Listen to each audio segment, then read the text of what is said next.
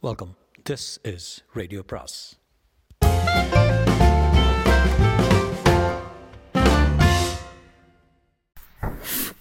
அனைவருக்கும் அன்பு வணக்கம்.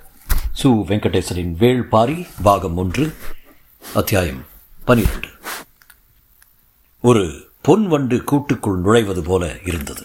விளிம்பில் கருமை கொண்டு நீண்டு கிடந்த மரக்கிளைகள் அந்த பொன் வண்டின் எண்ணற்ற கால்கள் என காட்சியளித்தன. மாளிகையின் மேல் மாடத்தில் நின்றபடி மேற்கு திசையில் மலையில் மறையும் சூரியனை பார்த்து கொண்டிருந்தார் கபிலர். கண்கள் ஊர்ந்து இறங்கும் பொன்வண்டை பார்த்து கொண்டிருந்தாலும் மனம் முழுவதும் காலை சூரியனே நிறைந்திருந்தான். அருகில் யாரோ வரும் காலடி யோசை கேட்டு திரும்பினார். மறையும் கதிரவனிடம் ஒளிவாளை ஒப்படைத்துக் கொண்டிருக்கிறீர்களா? கேட்டுக்கொண்டே இன்முகத்தோடு வந்தான் பாரி. இருவரும் பேசியபடியே இருக்கையில் அமர்ந்தனர். பாரி கேட்டான் காலையில் உச்சிப்பாறை ஏறியதும் மேற்கு திசையை பார்த்தபடி காண கிடைக்காத காட்சி என சொன்னீர்களே. எதை சொன்னீர்கள்?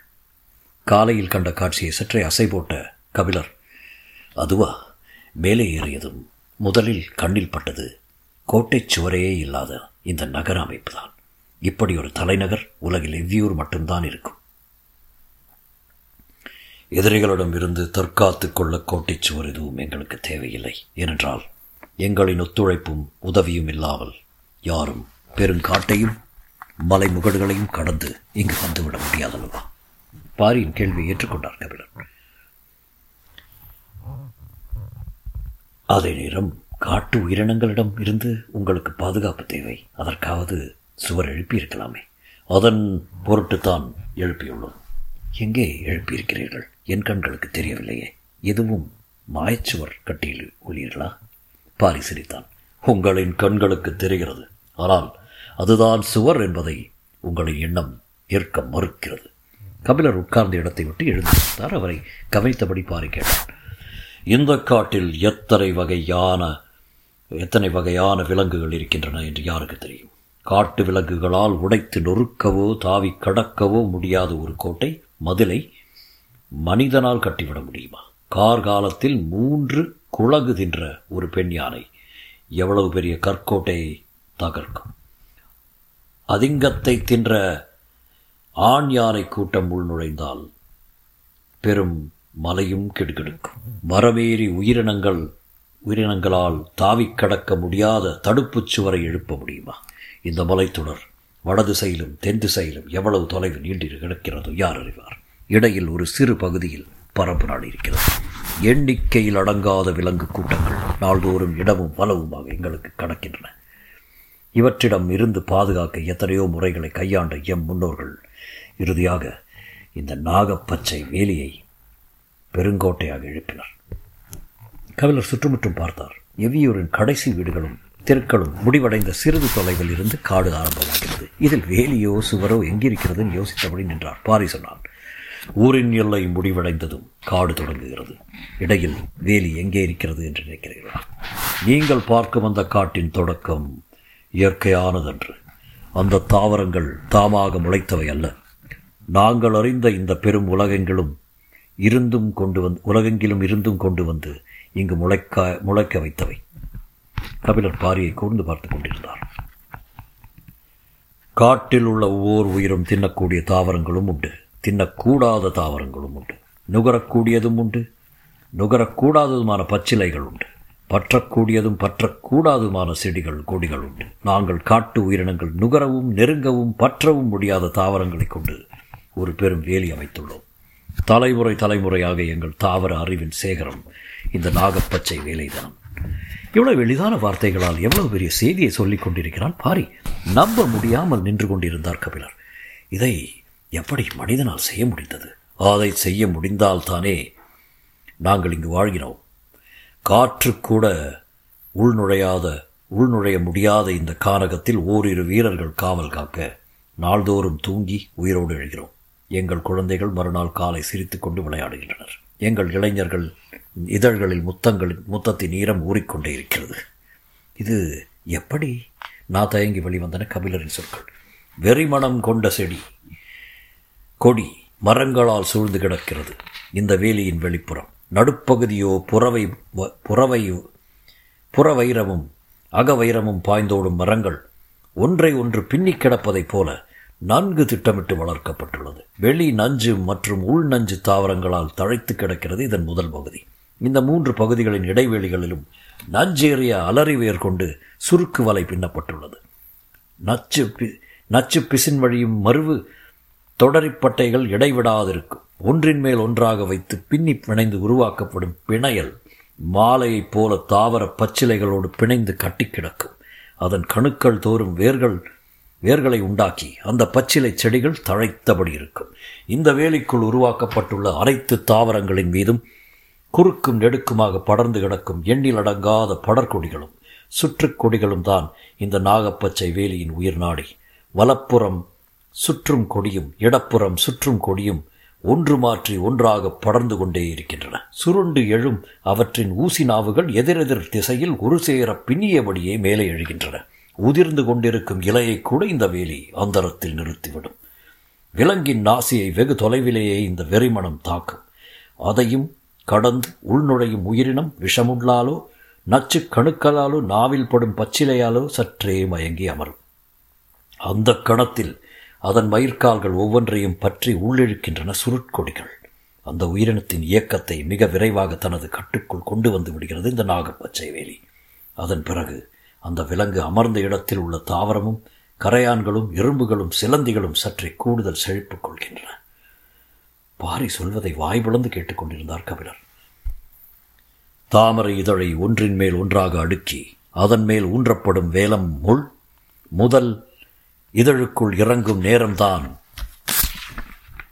கணப்பொழுது. மூன்றாம் இதழை கடக்கும் நேரம்தான் இமைப்பொழுது. ஆறாம் இதழுக்குள் நுழையும் நேரம்தான் வினாடி பொழுது எந்த ஒரு விலங்கின் இயக்கத்தையும் வேலம் முள் ஆறாம் இதழை கடக்கும் பொழுதுக்குள் நிறுத்திவிடும். ஆற்றல் இந்த நாகப்ப நிறுத்திவிடும் ஆற்றல் இந்த நாகப்பச்சை வேலிக்கு உண்டு என்று நம் முன்னோர் கூறுவர். இயற்கையை பற்றிய பேரறிவின் முன்னர் தூசி என நின்று கொண்டிருந்த கபிலர் உணர்ந்தார். மேற்கு மலையின் விளிம்பில் பொன்வண்டு தனது கடைசி கால்களை உள்ளிழுத்துக் கொண்டிருந்தது. பாரி இறங்கும் கதிரவனையே பார்த்து கொண்டிருந்தான். வியப்பை விலக்கி சற்றே ஆர்வம் மேலிட கபிலர் கேட்டார் எந்த வெறிமனம்? யானைகள் கூட்டத்தை விரட்டக்கூடியது. ஒளி உள்வாங்கும் அழகை பார்த்தபடி பாரி சொன்னான். ஏழிலை பாலை. கபிலரின் கண்கள் பூத்தன. அந்த மரத்தின் வாடையை நுகரும் யானைகள் காதத் தொலைவுக்கு விலகி ஓடும் என்றான் பாரி. அந்த மரங்கள் எங்கே இருக்கின்றன? நான் அருகில் சென்று பார்க்க வேண்டும். பாரியின் உதட்டில் சின்னதாக ஒரு சிரிப்பு ஓடி மறைந்தது. சிரிக்கக்கூடிய கேள்வியை நான் கேட்டுவிட்டேன் என்று எண்ணியபடி அவனது மறுசொல்லுக்கு காத்திருந்தார் கபிலர். ஒவ்வொரு திசைக்கும் ஒரு மரம் நின்று கொண்டிருக்கிறது. எறும்பு கூட்டங்கள் போல யானை கூட்டங்கள் தெரியும் இந்த காட்டில். திசைக்கு ஒரு மரம் போதுமா? அதற்கும் அதிகமாக வைத்தால் எவ்வியூர் தாங்காது என்றான் பாரி. கபிலருக்கு பதில் விளங்கவில்லை. பாரி சொன்னான் அந்த மரத்தால் வேறு தொல்லைகள் இருக்கின்றன. மத யானை ஏழிலை பாலையின் வாசனை நுகர்ந்து விட்டால் வெறி கொண்டு வந்து அந்த மரத்தை அடியோடு பிடுங்கி எறிந்து நாசம் செய்துவிடும். எப்படி அதை எதிர்கோவீர்கள்? மத யானையை எதிர்கொள்வது எளிது.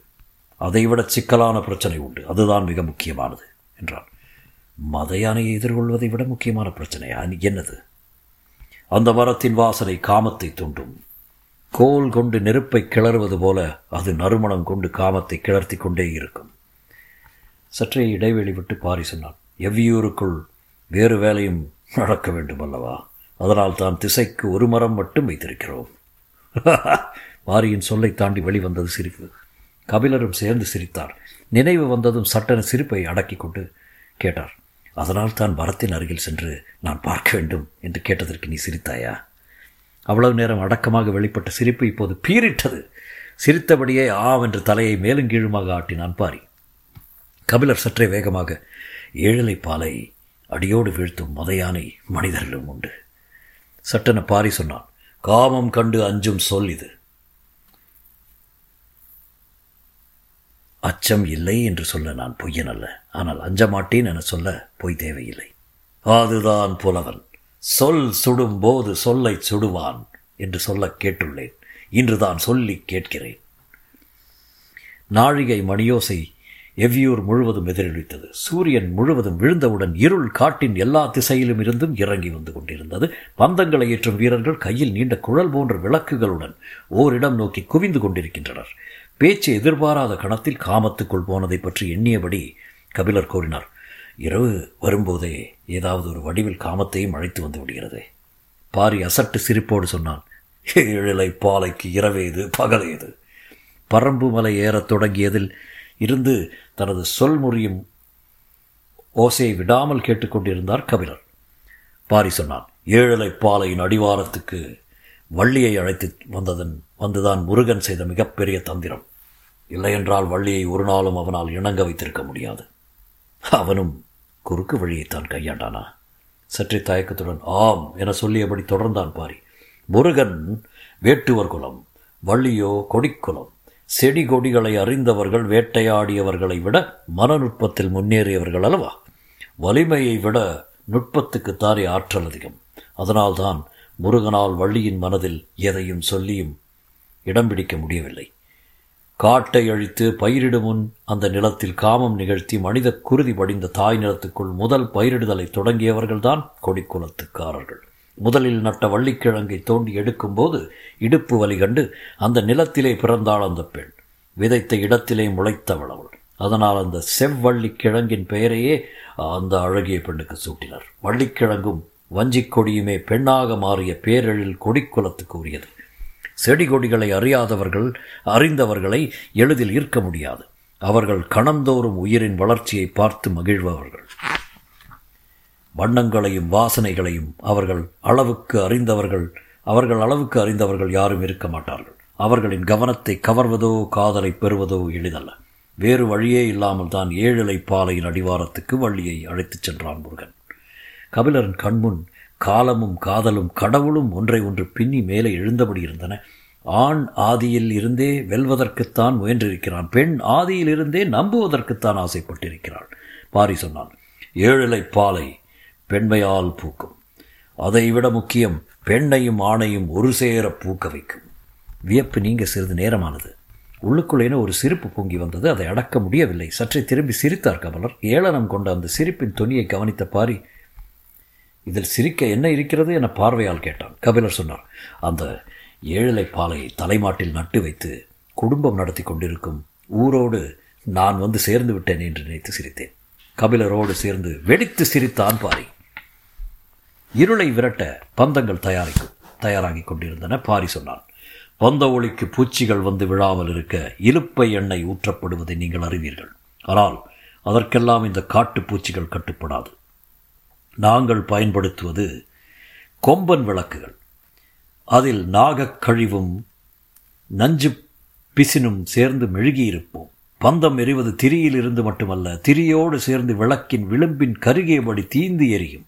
அந்த வாசனையை ஊடறு ஊடுருத்து ஊடறுத்து பூச்சிகளால் உள்நுழைய முடியாது. ஒரு வகையில் இதை ஒளி வலை என சொல்லலாம். ஒவ்வொரு பருவ காலத்துக்கும் மாறுபடும் பூச்சி இனங்களுக்கு ஏற்ப கொம்பனில் தேய்க்கும் பசையும் மாறும் எண்ணெயின் சேர்மானமும் மாறும். அப்போதுதான் அவற்றை கட்டுப்படுத்த முடியும். கபிலர் பந்தம் ஏற்றப் போகும் காவலர்களை பார்த்து கொண்டிருந்தார். ஒரு பெரும் பெரும் தாழ்வாரத்தின் அடியில் அவர்கள் எல்லோரும் கூடியிருந்தனர். கொம்பன் விளக்கில் எண்ணெய் ஊற்றப்பட்ட பிறகும் அவர்கள் நெருப்பை பற்ற வைக்காமல் யாருக்கோ காத்திருந்தனர். தொலைவில் மாளிகையின் மேல் மாடத்திலிருந்து அதை பார்த்து கொண்டிருந்த கபிலர் கேட்டார் உனது உத்தரவுக்காகத்தான் காத்திருக்கிறார்களா? எல்லை அவர்கள் குலநாகினியின் வருகைக்காக காத்திருக்கின்றனர். பாரி சொல்லிக் கொண்டிருக்கும் போதே வயதான கிழவிகளின் கூட்டம் ஒன்று எவ்வியூரின் கீழ்த்திசையில் இருந்து நடந்து வந்து கொண்டிருந்தது. கபிலர் எட்டி பார்த்தார். பாரி கையை காட்டி சொன்னான் அதுதான் நாகினிகளின் கூட்டம். அதற்குள் தான் குலநாகினி வந்து கொண்டிருப்பாள். அவள்தான் எங்கள் குலமூதாய். இந்த நாகப்பச்சை வேலியை ஆட்சி செய்பவள் அவள்தான். பெண்களால் தான் இவ்வளவு நுட்பமான ஒரு வேலியை கட்டியமைத்து காப்பாற்ற முடியும். அவர்களின் சொல் கேட்டு தாவரங்கள் தழைக்கும் தலையாட்டும். அவர்களின் உடம்பில்தான் கொடிக்குலத்தின் ரத்தம் ஓடுகிறது. ஆதியில் நிலத்தில் சிந்திய குருதியில் இருந்து தழைத்தவர்கள்தானே அவர்களின் முன்னோர்கள். ஒரே நேரத்தில் மண்ணுக்குள் வேர்விடவும் மேல் நோக்கி மு முளைவிடவும் தாவரங்களால் முடிவதைப் போல் இவர்களால் முடியும். கருவுக்குள் புது உயிர் சூழ்கொள்ளும் கணத்தில் கூட பிறந்த குழந்தைக்காக மார்பில் பால் சுரந்து கொண்டிருக்கும் அல்லவா? எல்லாம் தாவர பட்சினிகள். அளவற்ற ஆற்றல் பறைத்தவர்கள் என்றார் பாரியின் குரலுக்குள் இதுவரை கேட்டறியாத அச்சம் இருந்தது குல சமூகத்தில் பெண்ணின் தலைமையிடத்தை வேளிர் குலம் அப்படியே வைத்துள்ளது. எங்களின் மூதாயின் குரலுக்கு குலமே அஞ்சும் என்றான் பாரி. இவர்கள் பேசிக் கொண்டிருக்கும் போது அந்த கூட்டம் பந்தங்கள் ஏற்றப்படும் தாழ்வாரத்துக்கு வந்து சேர்ந்தது. நகரெங்கும் ஏற்றப்பட ஏற்றப்பட வேண்டிய பந்த எண்ணெய்களின் வாடையையும் கொம்பன் விளக்கின் வாடையையும் நுகர்ந்து பார்த்தபடியே ஒவ்வொரு விளக்காக ஏற்றிக் கொடுத்து கொண்டிருந்தார்கள் நாகினிகள். ஏற்றப்பட்ட விளக்குகளை கையில் ஏந்திய வீரர்கள் அவற்றை உரிய இடங்களுக்கு எடுத்து சென்று கொண்டிருந்தனர். நாகப்பச்சை வேலியையும் ஒளி வலையையும் கட்டி ஆள்பவர்கள் குலநாகினியின் தலைமையிலான பெண்களே அவர்கள்தான் பருவ காலங்களின் தன்மையை அறிந்து முன்னெச்சரிக்கையுடன் செய்ய வேண்டியவற்றை செய்து இந்த நகரையும் எங்களையும் காத்து வருகிறார்கள். ஆண்கள் எல்லோரும் விலங்குகளை வேட்டையாடவும் வெளியுலக மனிதர்களிடமிருந்து தற்காக்கவும் தான். புல் பூண்டிலிருந்து இலையின் முனைக்கு வந்து இரு கால்கள் நீட்டி எட்டி பார்க்கும் எறும்புகள் வரை அறிந்தவர்கள் அவர்களே. மலைப்பு நீங்காமல் இருந்தது பாரியின் ஒவ்வொரு வார்த்தையும். வந்ததிலிருந்து இதுவரை பார்த்தறியாத பாரியை கபிலர் இப்போது பார்த்து கொண்டிருந்தார். நாகினிகள் பார்க்கிறார்கள் வாருங்கள் கீழறங்கி போவோம் என்றான் பாரி. இருவரும் அந்த இடம் நோக்கி நடந்தனர். வீரர்கள் தீப்பந்தம் ஏந்தி எல்லா திசையிலும் சென்று கொண்டிருந்தனர். எல்லா தீப்பந்தங்களும் அந்த இடத்தில் வைத்துதான் ஏற்றப்படுவதால் அங்கு கரும்புகை நிரம்பியிருந்தது. உள்ளே இருக்கும் யாருடைய முகமும் அருகில் வரும் வரை தெரியவில்லை.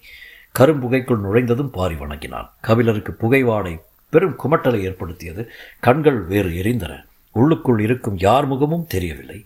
குமட்டலை அடக்கியபடி கண்களை கசக்கி கசக்கி பார்த்தார். புகை பொங்கி பொங்கி வந்து கொண்டிருந்தது.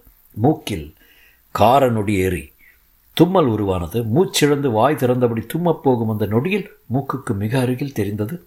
பெருவிழி விரி விழுந்திருந்த குலநாகினி முகம். தொடரும்